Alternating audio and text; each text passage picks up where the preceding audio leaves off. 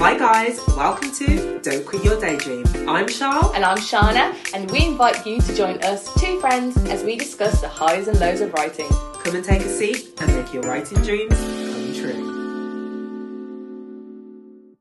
Hey daydreamers, welcome back to Don't Quit Your Daydream. Today we're talking about dialogues and descriptions. So, obviously, the majority of your story is going to be full of dialogue and description, and some people will be like, I don't know how to write good dialogue, I don't know how to write good description. So, we thought that we would chip in with what we believe makes good dialogue, what we believe is the purpose, and what makes good description. So, firstly, let's talk about dialogue. my so, favourite. Charlene loves dialogue. I think that one, one of the great things about dialogue and what I learned to make me better at dialogue was thinking about my stories in terms of a script or a film Yes, because such a good idea. obviously the majority of a script is the dialogue Yeah. and it is conversations between people and like the thing that I loved the most about like Game of Thrones for example was the conversations between the characters Yeah. they didn't even have to do anything as long as they're wearing those nice cool clothes and they're just talking to each other I- I'm sold that's it Yeah.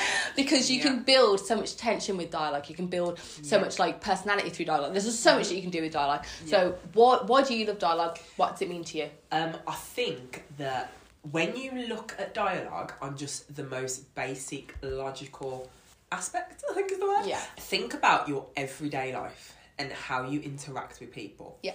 We interact completely through dialog and our expression, yeah tone, body language, yeah. right? So there's a lot that you can gauge from somebody or sometimes get wrong, you know, misjudge somebody based on what they're saying. Yeah. The tone, the speed, the sound, the level in which they say Yeah, it. yeah. So any The way- Absolutely. So the way that we get to know people in real life is through talking. We don't have people's internal monologues like we do in books. Mm. Well, that's, yeah, true, That's like yeah. Mm. a bonus. That's a gift. We don't actually have that in life. So when you think about that and you think about making a story realistic, it has to have a considerable amount of dialogue Mm-hmm. Yeah. to be like real life because real life we don't get people's internal monologues. We don't know why they're doing things. We assume things based on what they're saying, and Mm-hmm. Yeah. sometimes we get it absolutely accurate. Yeah. Mm-hmm. Sometimes we're completely off the mark and we get it wrong and we misjudge people. Yeah. And I think that using those things in your writing Mm-hmm. is so good because dialogue, what somebody says, tells you exactly what they're saying and the things they're not saying. Yes. So you can hear from somebody saying something,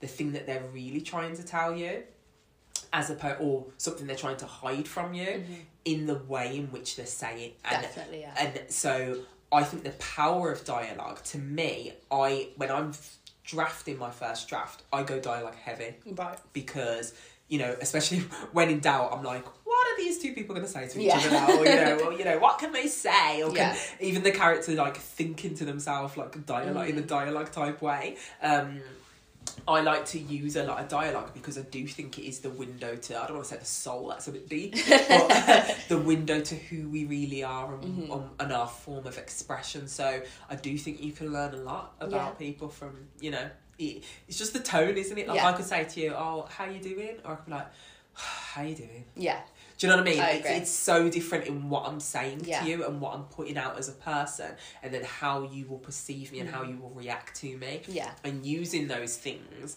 in writing is so cool. Yeah, and I think that um, just to go off what you've said, that like dialogue is even more important probably in first person narration because it can be so easy to accidentally stay in that character's head the whole time. Yeah. Because it's And first it's person. yeah. Exactly, and it Yeah. becomes boring because you're just like, oh, it's all about their thoughts and Yeah, feelings and that's it. But actually, what are they saying? How are they interacting with people? And how does that build on the stakes and the plot? We've already done an episode. If you haven't listened to it already, then go back and listen to it. But about relationships, because dialogue is what will build the relationships between the characters. Like, how else are we supposed to know how they Yeah. interact with each other other than how they Yeah. talk to one another? And I think um, dialogue, like you said, being stuck in someone's head too much, especially Yeah. in a first person perspective, um, is very tiresome and boring. I think dialogue is a beautiful way to break things up so that you're not it, it shakes it up a bit, doesn't it? It's well, like, yeah, it, it will um, affect the pacing of us of the story Yeah. because I think that's something that I've struggled with is is the pacing sometimes because you like you say you can get too stuck in the description or you can get too stuck in the character's head and th- Yeah. then like something like dialogue is the perfect way to break up the pacing and be like okay now we need to slow down or now we need to speed up and Yeah. have like some sort of fast conversation or whatever. Yeah, Um, it's a great way to control how the the narrative goes. And I think yeah. if you have a really good balance of dialogue and description, you take away um, the need for the info dump, which is Yes. where people get bored. If you have a balance between what the character is, if if you're in the person's mind, or even if it's third person, Mm-hmm. if you have a good balance of what the narrator is giving you, be the narrator the main character Mm-hmm. or an external narrator. And then you have a good balance of dialogue, and you keep weaving that throughout. Mhm. Yes, there are certain like points of a story where it's going to be more dialogue heavy or more description heavy and that's fine sometimes that's necessary. Yeah. but i think for the most part where you can balance it like shana said makes for really really good pace Yeah, pacing in your story and it makes it more interesting. Yeah i think it, it just makes for really good pacing um in a story. Um Yeah. so yeah definitely. I think there's such an importance of And I dialogue. think um the one of the good things that no, one of the things to bear in mind with dialogue. So let's go into like the how of it then. Yeah, So absolutely. one of the things to bear in mind for dialogue for me is both dialect and idiolect. So in case you don't know what those terms mean, dialect is like the regional accent that somebody could have. Um, so we're from Birmingham, maybe we have Brummie accents, like people say. Mm-hmm. You're from London, you have a Londoner accent, like a Cockney accent or something. Yeah. Like that's going to help set the scene, like the Yeah. setting of the place, Yeah. because of that person and how they speak.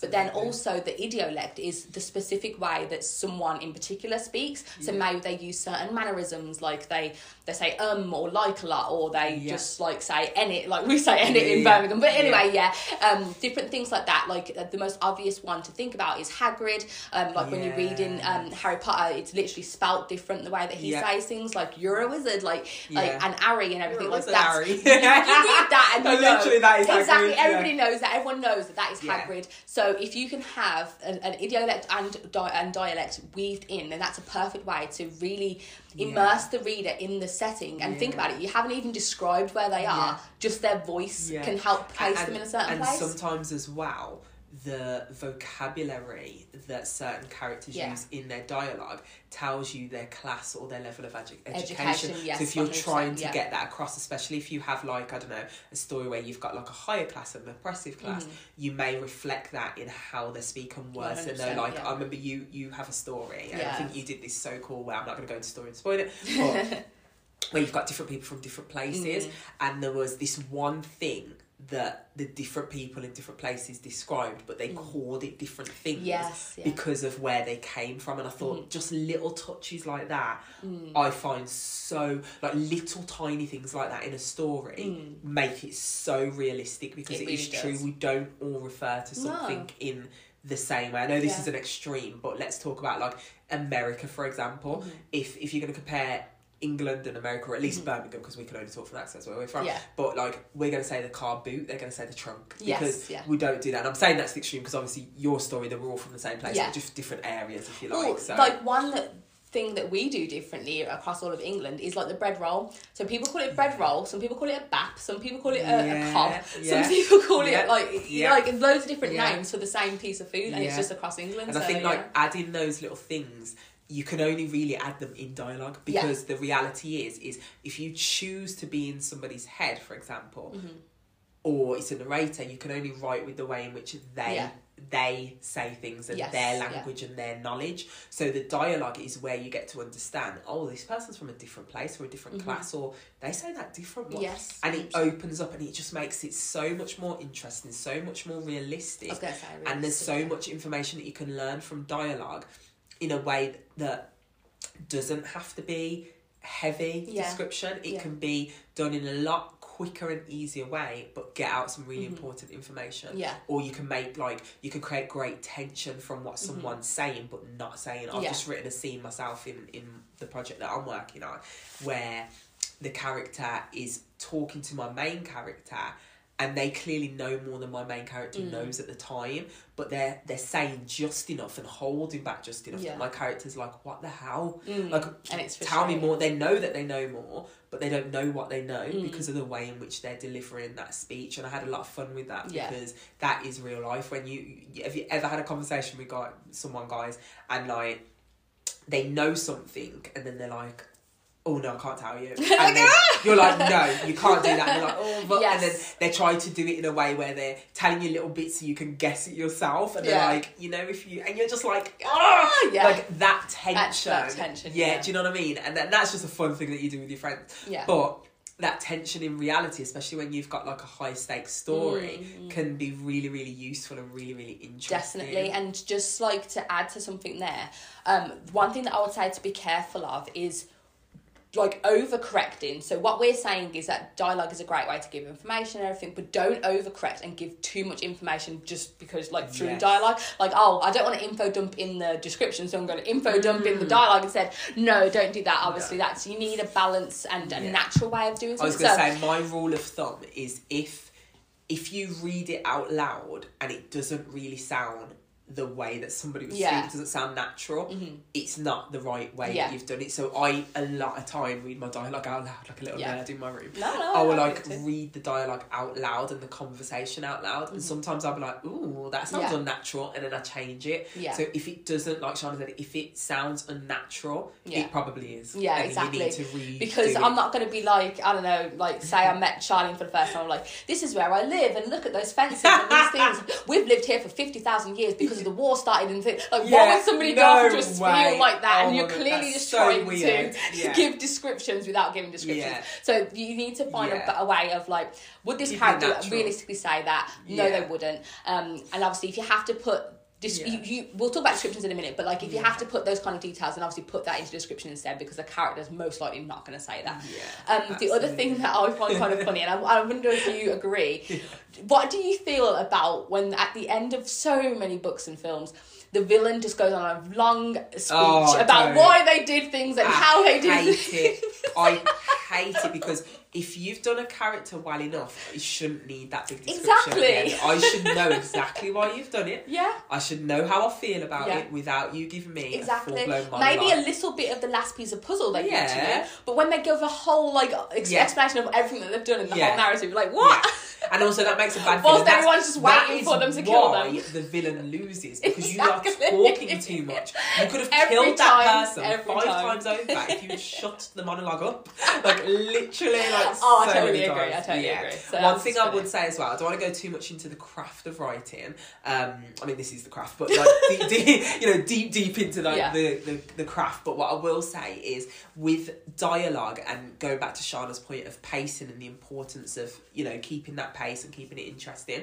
Dialogue tags are a really important one. And for anyone that doesn't understand what a dialogue tag is, it's like when you you have the thing that the person said, and then you might say at the end he said or Yeah. Mm-hmm. she said or you know they said whatever it is. So essentially, um, what people tend to do is they think that they have to add these really fancy Yeah. things. Like, and I used to do this when I first started writing, and it was it makes me cringe when I look back now. but it, it oh, you know, you might say like he said quickly, or he said with a you know angry tone, Yeah. and you don't need that. We, we will go into description. That is where description comes into it, Mm-hmm. and like the he said, she said, the said or the say, if you're writing Mm. in present tense. Is an invisible tag, and the Right. reason why they say it's invisible is that readers are so used to it that they just read it. it without really seeing it. So don't be afraid to just use the he said she said kind of standard. You Mm-hmm. Yeah, know? it doesn't make it like I've sold so many articles and like people say that like said is dead, it's boring, it's this and that. Yeah. I'm like, no, it's not actually. not. Like trying to be too flowery actually Yeah. takes someone away from Yeah, the story. it kills the pace. because they're like, whoa, that's a weird Yeah, descriptor. Like, why did you say weird. that? And also, I don't want you to tell me that somebody said something ang- in an angry way. I want you to show me, and then Yes. what they say should just balance. That's what I Yeah. Mm-hmm. said. That, that equal balance of description and and dialogue. Yeah. it, when done the right way, is beautiful and keeps the pacing Yeah. really nice. and like like how they speak obviously in the dialogue so certain choices of certain words or whatever Yeah. should show that they're angry like Yeah. if they're saying like effing and jeffing and stuff then Yeah. obviously they're angry or if they're stuttering or like everything's Yeah. coming out mumbled then you know that they're frustrated Yeah. like you don't necessarily need to say it absolutely that. And like Shana said, she used Hagrid, which is such a great example because he is such a specific character that Yeah. you can see on page without even needing to know. When you sometimes have those moments, there isn't even need for a dialogue tag Yeah. because there are times where it could just be two characters and we know who it is without you constantly saying he said, she said, or Mm. 'cause said it will quickly. make it slower otherwise. Mm. it slows it down. So wherever you can chop it down, what I would suggest you do is read great books. Read great books that do it and Mm-hmm. look at how they do it. Look at how often they're using dialogue tags and how they're using them Yeah. and where they're using description. It's the best way to learn Yeah. in reality. Like there is no and better way. also like for for dialogue tags definitely for the reading aspect for in general how to write dialogue is to like Yeah. watch films and tv Oh, shows gosh, where they're having these powerful conversations with each other and be like okay why does this work. And go back, like Yeah. watch the scene four or five times. I've Yes, done that before. yeah. Like I've gone back and been like, why was I so moved by that conversation? Yeah. Why did I find that conversation so interesting? What was Mm. it about it? And how were the different characters coming across from what they were saying? And what did I get from it? Obviously, TV, film, you have got the added benefit of you can see their body language, you can see how Mm-hmm. They're interacting and what they're doing. Mhm. So you have got that, but you know, even if you just take that away for a minute, because you can use that and describe that in a Mhm. book, but how is what they're saying powerful or Yeah. impactful or mm, you know it makes Mhm. the character more interesting or it adds another layer or depth Yeah. how is that done and why does it work and how can you use it because Yeah. that is the key thing 100%. isn't it really Yeah. think that's the most and I think um to like let's like slip a little bit into description. We can still go back into Yeah, dialogue yeah, as well. yeah, yeah. But because we're talking about films and stuff, I wanted to go into description. Yeah. So what they would call that, like when, what Charlene was talking about, would be visual storytelling. In Yeah. that, you, just because like I've had to battle this myself. Like I think like oh, obviously TV shows are going to be better because they they have the visuals. We don't have that. I can't do that. But we can still. They call it like filmic shots. Like in your Yeah. writing, you can have shots basically. So Yeah. you got the long shots, the establishing shots, the close up Yeah. shots. You can write that in your writing. So if you decide to zoom in on someone's eyes as a tear drops down it, like that is technically the film, the camera lens is focusing in on that person and what's happening in that moment. So you are affecting the pacing of the story and in including an interesting description because you're thinking about it with a like a film, like a director's mindset in a way.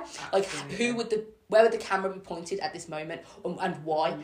Like can you focus on the hand tapping on, on the table or something? Like something like that can be really interesting for the for the reader and they picking up on the fact that oh they're nervous because their, their fingers are tapping you don't have to say they are nervous instead you're showing don't. they are Yeah. nervous so Yeah. i think that the key thing here is is show versus tell Yeah. so tell like i say is where you you say how someone's feeling or what someone's done rather than showing what someone's feeling or what someone's done so again like obviously the nervous thing instead of saying they are nervous you're showing that they're biting their nails they're tapping their foot they're, they're stammering they're, they're breathless something like that Yeah. um, those are like the most basic forms of show don't tell, and it is hard. And Yeah. I've seen conflicting information, so I wonder Yeah. what you think about it. But like, yeah. some people are like, "Oh, don't ever show, only tell. Oh, don't ever tell, only show." And it's like, obviously, It's it, it completely depends on the story because certain stories, like, I don't know, if it is some sort of like one of those quirky stories that's kind of like needs to be a monologue kind of thing, yeah. then obviously you you're gonna be telling mostly because Yeah. the person's just telling Yeah, the story, and that works. That works because it's the type of story that you're reading.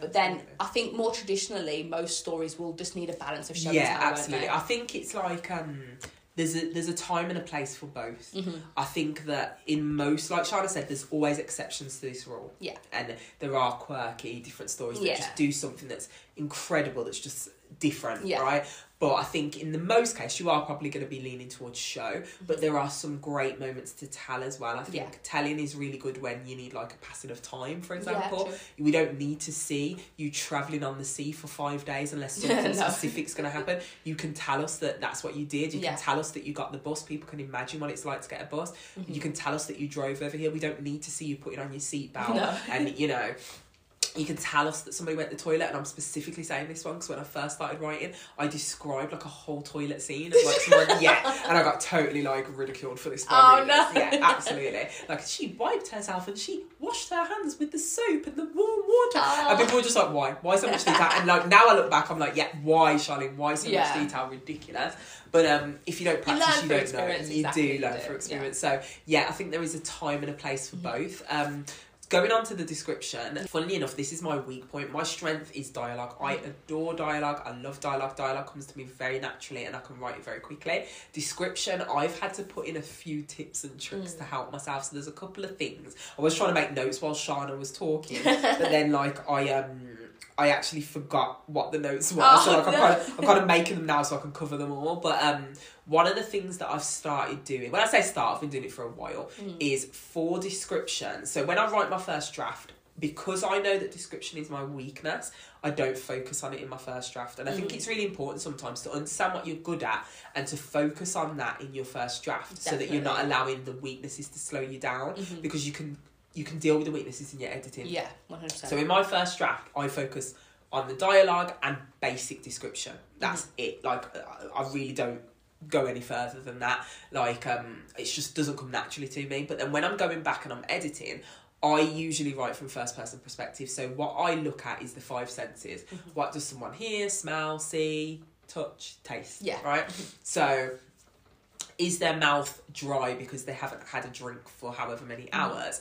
You know, are they seeing the ticking clock on the wall because, you know, they, they've just planted a bomb and they've got to get out of this space in five minutes because it's going to go off and they need to be clear of the place, you know, within four minutes? Mm. You know, what are they noticing that is relevant? So I see description as it needs to be relevant. So I'm not going to have my character walk in a room and describe the colour of the wallpaper unless it's necessary. Yeah. If you know, I can like it's an odd colour, so it's like oh, it stands out. Yeah, yeah, yeah. I can walk into the the room and some describe it enough to give people enough of a feel. Like if I said went into a doctor's surgery, you really don't need to describe mm. that in much effort. People are going to imagine their own version mm. of a mm. doctor's surgery anyway, regardless.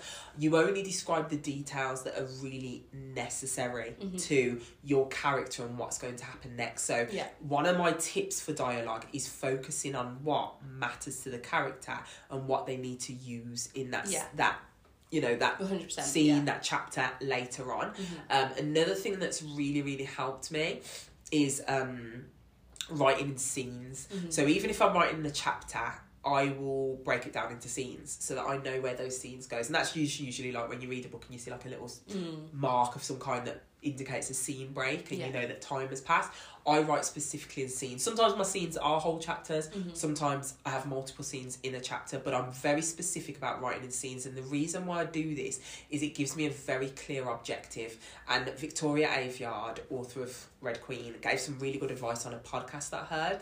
And she said, get into a scene as late as possible and get out as early as possible. Yeah. And I really stick by that, and it has helped to make the pacing of my writing so much better. And what it basically means is like let's say your story starts out and I don't know, I'm going with a bomb again, but a bomb, a bomb is about to explode. We don't need that. So let's say a bomb's about to explode in an auditorium. We don't necessarily need the character you know, drive into the auditorium mm. and buying their food. We, mm-hmm. we can start it where they're sitting in their seat and the bomb's about to go off in like three minutes. Yeah. Or two minutes. Do you yeah. know what I mean? Like we're already there. They've got their food. They can they can tell mm-hmm. that they've drove yeah. over here. You can really skip. So you're starting late in the scene. Mm-hmm. You don't need all that fluff because it doesn't matter mm-hmm. to the story. It actually slows it down.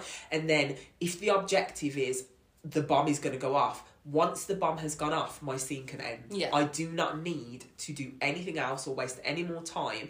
I'm out. So that mm. helps me to really tighten my description yeah. because once I've covered those things and I've used the five senses in my scene, mm. and when I say I've used five senses, I don't use all five in every single scene. That would be ridiculous. Yeah. I choose the ones that matter for the mm-hmm. moment. So if it's only two senses or one sense that mm-hmm. needs to be picked up, usually it's about two for me. Um, I only need those two. I need to describe the two. It does. I don't need to describe through and block, and then they use their nose for this. Yeah. It's silly. We don't yeah. need that. We keep it natural, like Shana said about dialogue earlier.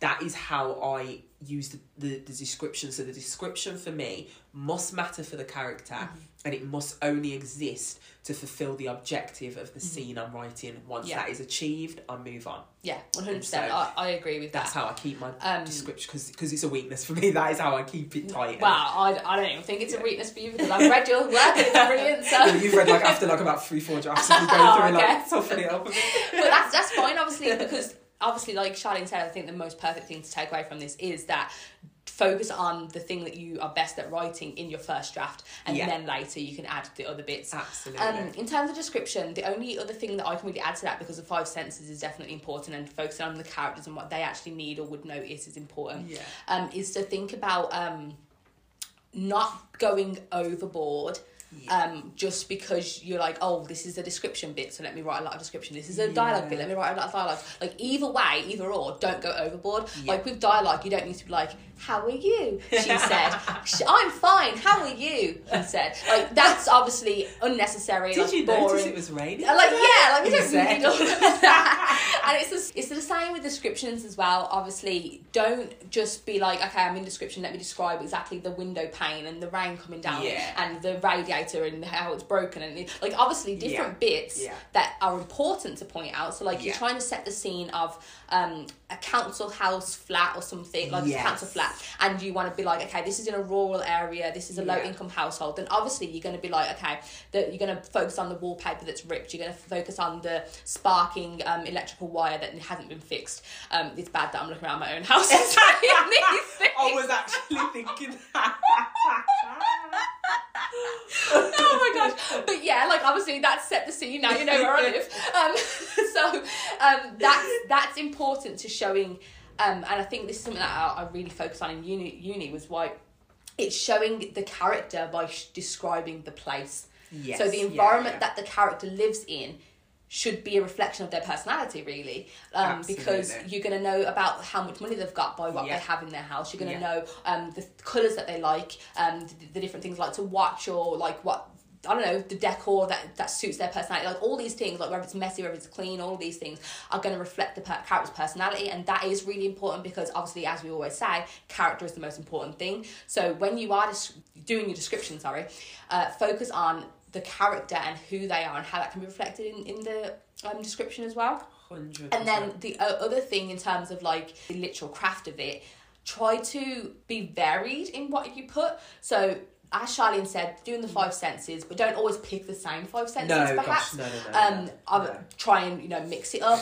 Uh, Yeah. Do short sentences and long sentences. Try Yeah. and mix it up because that will affect the pacing of it as well. and, and only describe what your actual character would notice. Yeah, because, Because- obviously they're not going to talk about like the architecture, old 18th century No. architecture. If you have no idea about buildings, like No. I have no idea about buildings, I would Like never if, say yeah, that. if I was walking down the street and someone was writing about me now and I saw a car, I would be like there was a green car. Yeah. Somebody else might be like there was a green Toyota. This, Yeah, like, that. yeah, true, Because yeah. You're showing that that person is Would into that, cars yes, and you're yeah. setting that scene. Yeah. That's not me. Now, if we were walking through a shopping centre.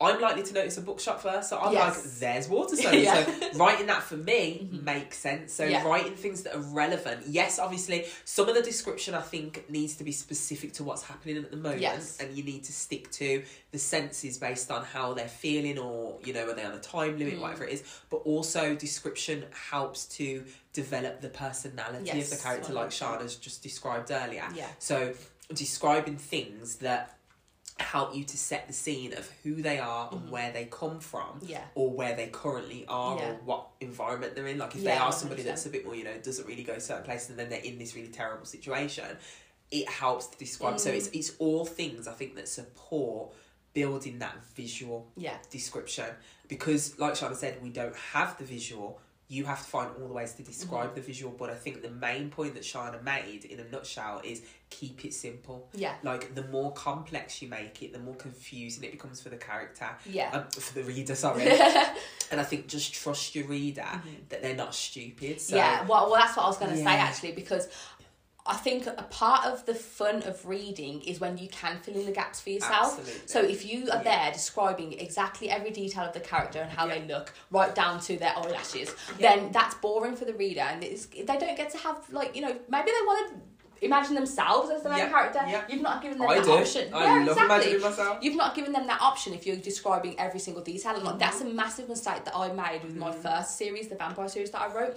I I can pinpoint the exact time when I wrote the, details of the first two, of the two main characters, and I literally described every single element about them. And clearly, it's because I love the characters and I had them in my head and I wanted to share it with the people. But, it's But I know that's like you exactly. you, I know did that's that not the right you, thing to do you now. learn from that, so that's Yeah, what's important. One hundred percent. So if your if your narrative is focalized through a certain character, then obviously you need to be, to be specific about the descriptions that that character would notice, what the personality Yeah. is, what their upbringing is, all of that things. Yeah. But if it is third person, then obviously you have a little bit of um, A bit a more bit scope, of scope. yeah. But that doesn't mean that again you should run away with yourself No, and it's still only what's even though it's a narrator, the narrator is still narrating yeah, somebody's because story. think about like if I was to tell you a story about something that I did yesterday, Yeah. I'm not going to be telling you every single details of everything that I saw No, anyway. And so I'm not. technically narrating a story when I'm Yeah. telling you that, Yeah. but it's still the narrator is still focusing on how much information do I need to give for this Yeah. person to have enough information to visualize To create- exactly, and that word that's is the all that you need. Yeah. Um, and like Charlene said, don't don't insult your reader and Yeah. by, by giving them more than they actually need. Yeah. Um,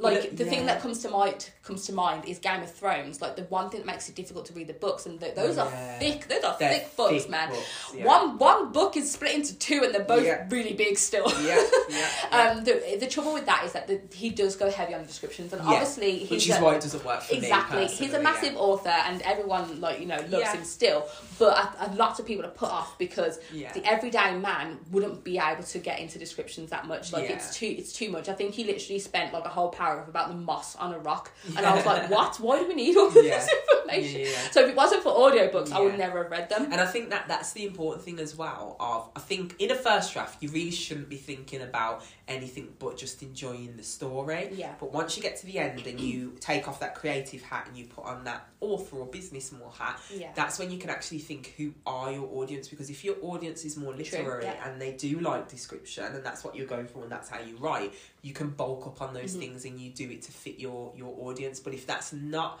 the audience you're going for, you need to really think about what they're used to in that genre Yeah. because if it's like for example a YA fantasy they are used to a certain way that things Mm-hmm. work a certain structure of things and what you don't want to do is come so far out Yeah. that you you you take them away from being able Yeah. to be your reader Well, yeah, I Do you know think, what I mean? I You think you said a perfect um, point actually that I never thought about. But like, yeah, thinking about who your your target audience is is really important because like things like it, your word choice as well. Yeah. Like you can't be saying some flamboyant language when you're Mm-hmm. writing for children. Like they're not going to know those words. Yes, Mm-hmm. you can teach them words technically by Mm. by through reading, but if it's a su- such outside of like what they would know, then they're just not going to connect with the story Yeah. because you're writing things that they wouldn't yeah understand. every other word have to Exactly. look up which Or- becomes frustrating Exactly, or like you're using, uh, describing something that they wouldn't know exists or something. Like, yeah, like it, just, it, it feels like you need to be very aware of your, your target audience. Yeah. And then the other thing that I wanted to say was that naturally with fantasy, description is more important Yeah. because you're describing A more often world. than not a Yeah, world that they've absolutely. not visited. So Yeah. naturally you do have to do Yeah. that. But again, go back and listen to our episode about world building.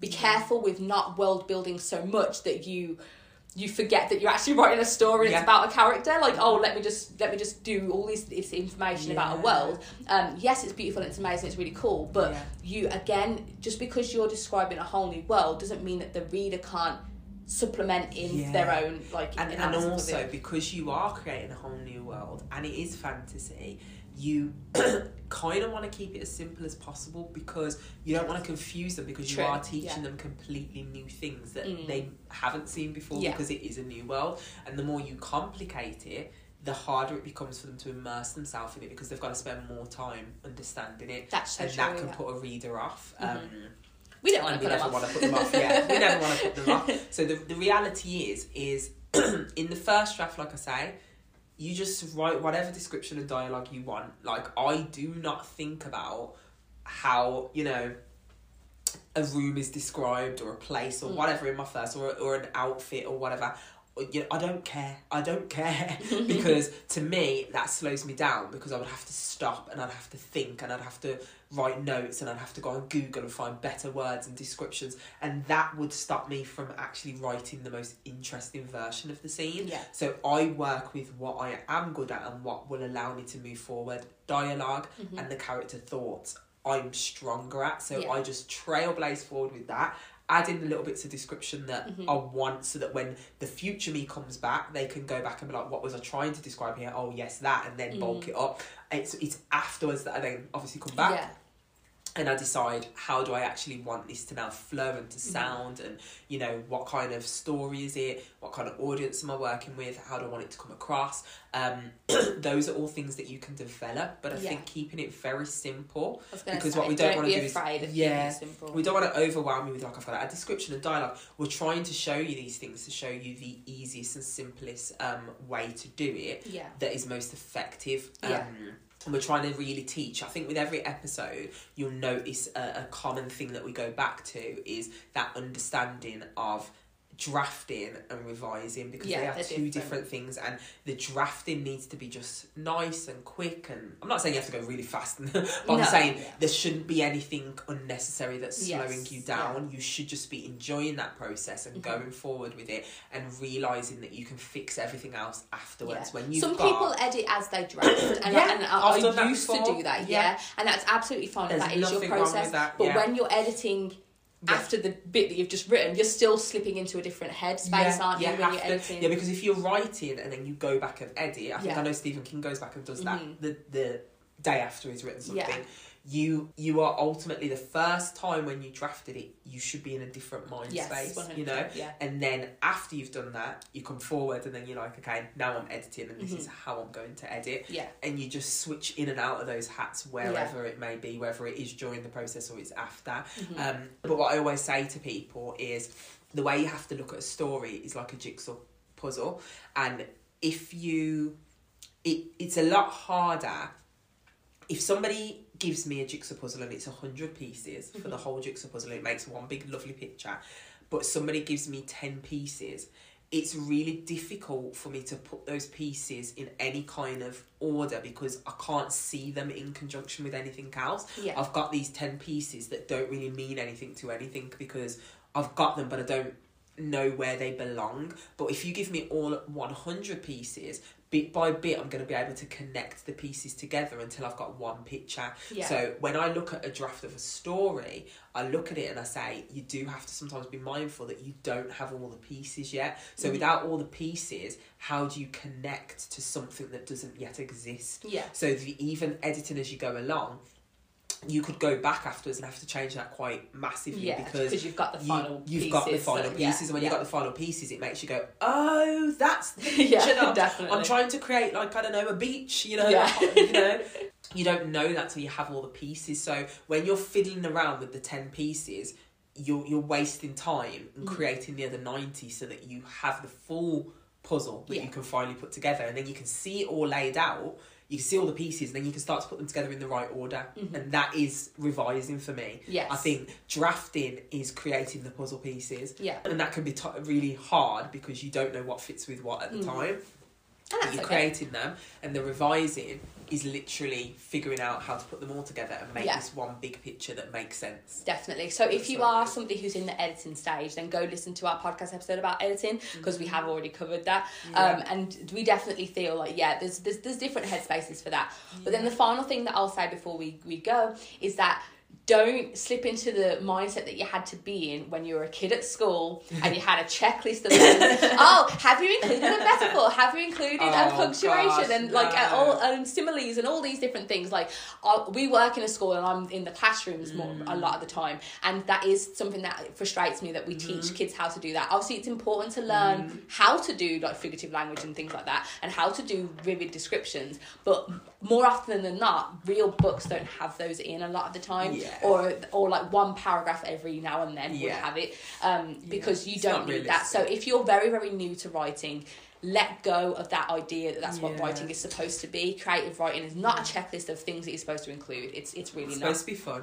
it's and that's why I say it's you- supposed to be simple as well a lot of the time You, you yeah. learn a lot more from reading a lot and from writing a lot. So if you write in a certain genre, for example, read a lot of those books Yes. because you're going to get a feel of how they are written and, and how they come across that is going to be your best instructor if Yeah. you like and Yeah. then practicing writing and getting it wrong and sometimes imitating Mhm. people and then finding your own voice that is then how you get to the place where you become a better writer and i think there isn't it's really difficult to teach Yeah. writing i think i think it's a very very difficult Mm. thing you can teach some techniques you can teach some ideas for Mhm. craft but you cannot teach someone to write No, exactly. i think you, can can't. either write or you can't It's all everything that we give you is just advice, and you need to go away and discover who you are as a writer Yeah. individually, and it might Yeah. be completely different than what Yeah. we've even told you. So like as much as we get on and we read each other's work our processes are completely different Yeah. i, I know that we draft differently we probably edit very differently yeah,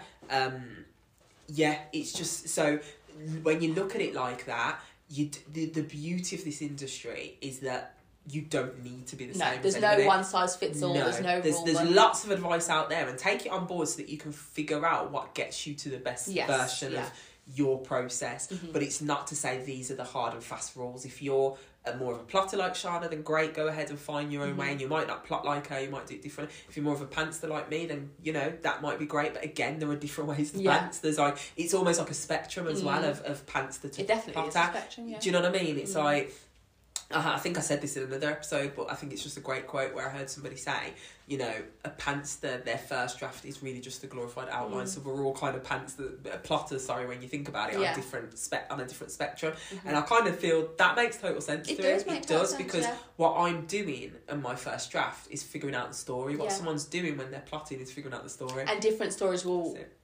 Kind of require different things from you anyway. So one story you're a, more of a pantser who's Yeah. heavy on the dialogue. The next story actually I'm more Yeah. of a plotter who's heavy on the description. Yeah. And that's fine. Absolutely. It doesn't mean that you change as a person necessarily. No. It just means that that story needed a different version of you as a writer. Absolutely, but then isn't So, that yeah. the most exciting thing Yeah, about what we yeah, do? definitely. Is that it's not the same as Mm. an average, and I'm not disrespecting nine to fives, but obviously, if you're a very creative person, Mm.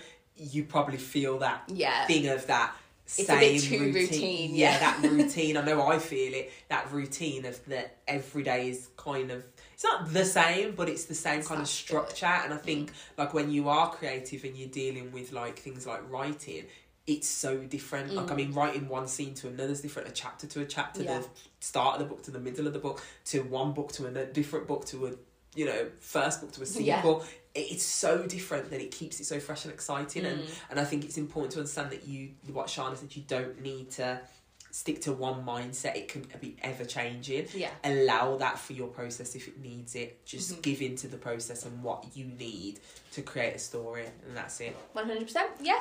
So that's it from us to do dialogue and description. Obviously, we'll probably talk about that in other episodes as well. But that's like the fundamentals of our views of it. Um, if you've got any questions, then let us know because we'll definitely like to um, address those concerns. But yeah, thank you for listening, and we'll definitely speak to you again next time. yeah. Bye, guys. Bye, guys. Bye.